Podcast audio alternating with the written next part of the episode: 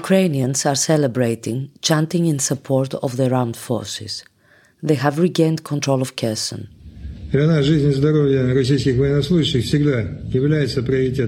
The lives and health of our troops always take priority, said the Russian Defense Minister Sergei Shoigu while ordering the retreat of his army.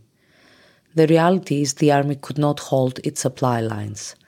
As President Biden said about the Russian army, and it's evidence of the fact that they have some real problems, Russian, the Russian military. Today's guest is Professor Richard Shultz, who's the director of the International Security Studies program of Fletcher School at Tufts University. I had the chance to meet Professor Shultz at the lobby of his hotel during a brief visit in Athens and discuss about Russia's Potemkin army and what Putin can do now. Uh, Professor Shultz, thank you so much for being here today with us. It's my pleasure. Um, you you have written and you uh, follow a lot what's going on in Ukraine, among amongst other things. I would like to ask you: in the beginning of the war, nobody believed that uh, the Russian army would perform so badly, and at the same time that the Ukrainian uh, side would do so well. Neither Putin uh, nor the U.S. security, the intelligence forces. What happened there? I think they made the classic mistake of estimating the power of an army based on its new equipment. And Russia had a lot of new equipment due to modernization by Putin. Many new tanks, armored personnel carriers, airplanes, and so on. And it looked like a mismatch. Now, the problem in doing those sorts of estimates is you don't estimate how well can the forces use that equipment and how well can that equipment be maintained. And in both cases, um, there's been a great failure. Maintenance mm-hmm. um, of equipment, terrible. Uh, no tires for trucks, no oil for engines, things like that. So, big problem. Second, the Army. The Army is not prepared for the modern battlefield. The Ukrainian Army was prepared for the modern battlefield. The Ukrainian army, because also of its uh, involvement, let, let's say its collaboration with NATO at the time and the help from the West, I guess you mean? It's, it's not just the immediate help from the West, it's the retraining of the Ukrainian army over the last five years to be able to fight on the modern battlefield. They're trained the way we train our army now that th- this can get complicated, but let me put it this way: on the modern battlefield, local commanders have to be able to take initiative. The Russian army isn't prepared for that. They're still fighting the old style, where the generals back behind the lines give the decision, make the decisions for the troops at the front. It's not the modern battlefield. Can we see historical analogies when it comes to that? Like in the past, Russia ha- has learned from its uh, past history? I, I, think we, we can see that um, many leaders um, on embarking on war uh, are overconfident of their forces. Putin was overconfident of his forces. He's not the first leader to make that mistake uh, I saw a bit the finances of the war, and when it comes to financial terms, the amount of money spent on uh, defense, on the military uh, of Russia, isn't that high if you compare it to other countries. So it's not a great power. Uh, budget, fi- military budget, one would say. So that didn't help either. Uh, that's true. And then you have to compound that with the fact that the military budget is affected by corruption. So there's tremendous corruption in the logistics system. That's why things, you know, spare parts were not available because the the money's been skimmed by corruption. They've they've um, tried. I remember reading two or three fairly senior officials for corruption and um, uh, I've read that uh, they have been selling the fuels in the past, so tanks were abandoned here and there, uh, lack of fuel. Even the mills that were uh, expanded Mhm, yeah. back in 2015. So it seems the preparation was, uh, to say the least, not good enough. Um, so it, it didn't work out. Uh, we have seen that in practice when it comes to the military capability Mhm.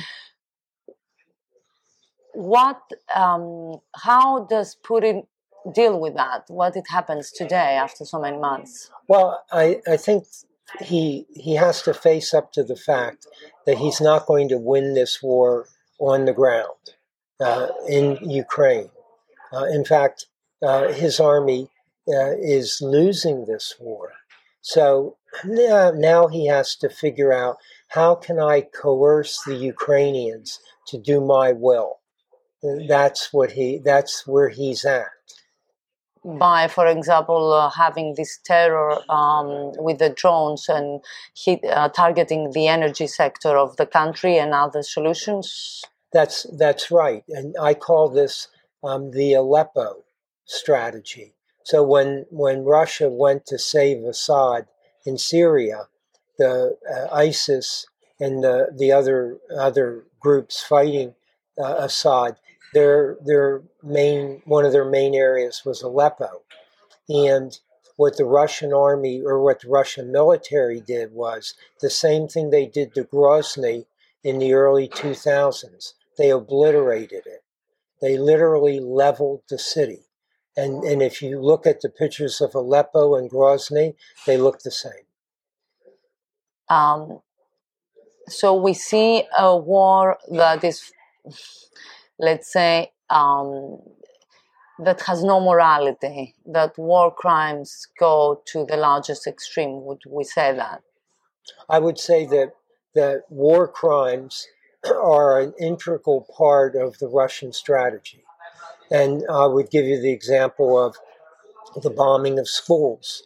So we know that that Russia has bombed between two and three hundred schools in Ukraine.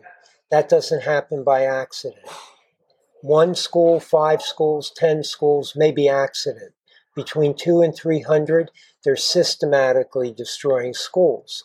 They're systematically destroying infrastructure in order to win the war in other sides. Do you believe? I mean, the international community has been monitoring the war crimes in this war since day one. Do you see? Do you believe we're gonna ha- uh, they're gonna hold someone accountable for that? Do you see Putin being uh, uh, going to trial for that? I, I think that well, he'll never go physically to trial, but I think the international community uh, will have to have a virtual Nuremberg hmm for this, and it, not just Putin, you know, but uh, his, the senior leadership around him and the generals who are responsible for this scorched earth policy. They all have to be tried, even if it's in absentia. Do you believe uh, he's gonna resort to nuclear solutions, uh, actions, or No one can answer that question. We we know that he's chirped about it. You know, he's talked about it. Now some of his generals have talked about it. I I I believe that he's been told by the United States in specific terms what the consequences will be of the use of a, of a small Mm. yield nuclear weapon. uh, how do you see the reaction of the rest of uh, the international community, Europe and China, uh, in this war? Well, I think Europe and especially NATO has has un- undergone a sea change. hmm Um, so NATO has really stood up, uh, and and that's quite remarkable given the number of countries involved and and how many of them felt about security before this. So NATO's been quite strong, and I think Europe in general has been strong. Other other places, of course, have backed Putin. Um, uh, China uh, is especially true. Uh, so uh, he has, you know, he he has places he can turn to uh, for support, but they're small. They're few in number. China is a big player. Yeah, but uh, for now, China is trying to to remain a bit on the side. China's trying to walk between the raindrops on this, and um, uh, and, and, this is a big problem, I think, for Xi.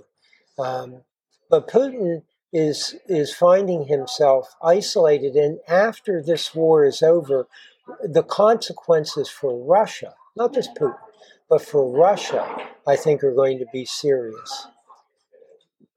In terms of uh, destroying both the infrastructure, the economy, and the values in the country, you know, the values, the way the, the country works, I guess you. you well, what, what I mean is that when this is over, um, Russia doesn't go back to business as usual. There's going to be war crimes trials.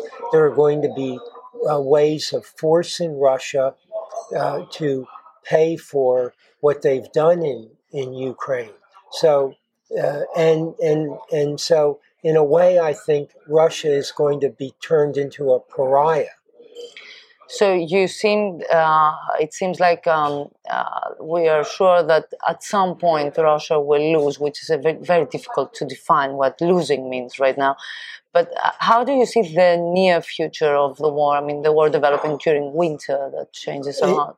It's going to go through the winter, and this is Putin's hope hmm. that the winter will weaken the resolve of Europe and NATO, uh, and and that this will help him find a way out of the war. Uh, I don't think so.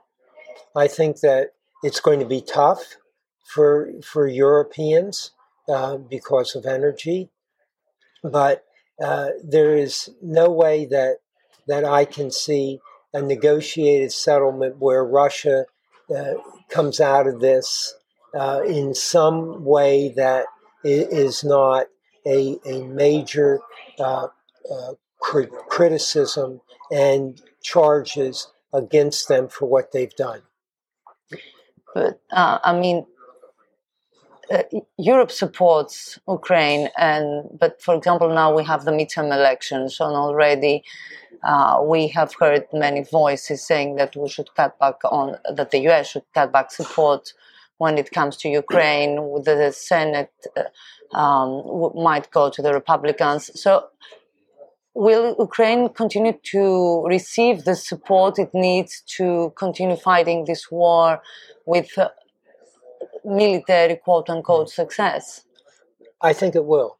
Uh, I think that there are some Republicans that uh, are uh, uh, taking the position you just said, but I, th- I don't think that uh, that will be the leadership um, in in the House, which hmm. they're going to take.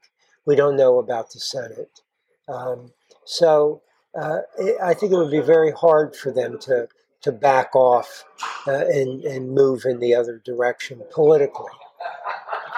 So, how do you see an end to this war? I don't know, mm. And and I think anyone who tells you they know, they, they don't know.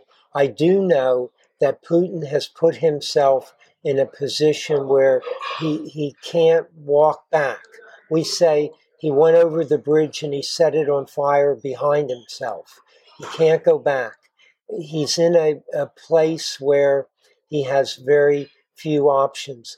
Uh, so I don't know, but I, I do know that he, there will not be a return to business as usual for him.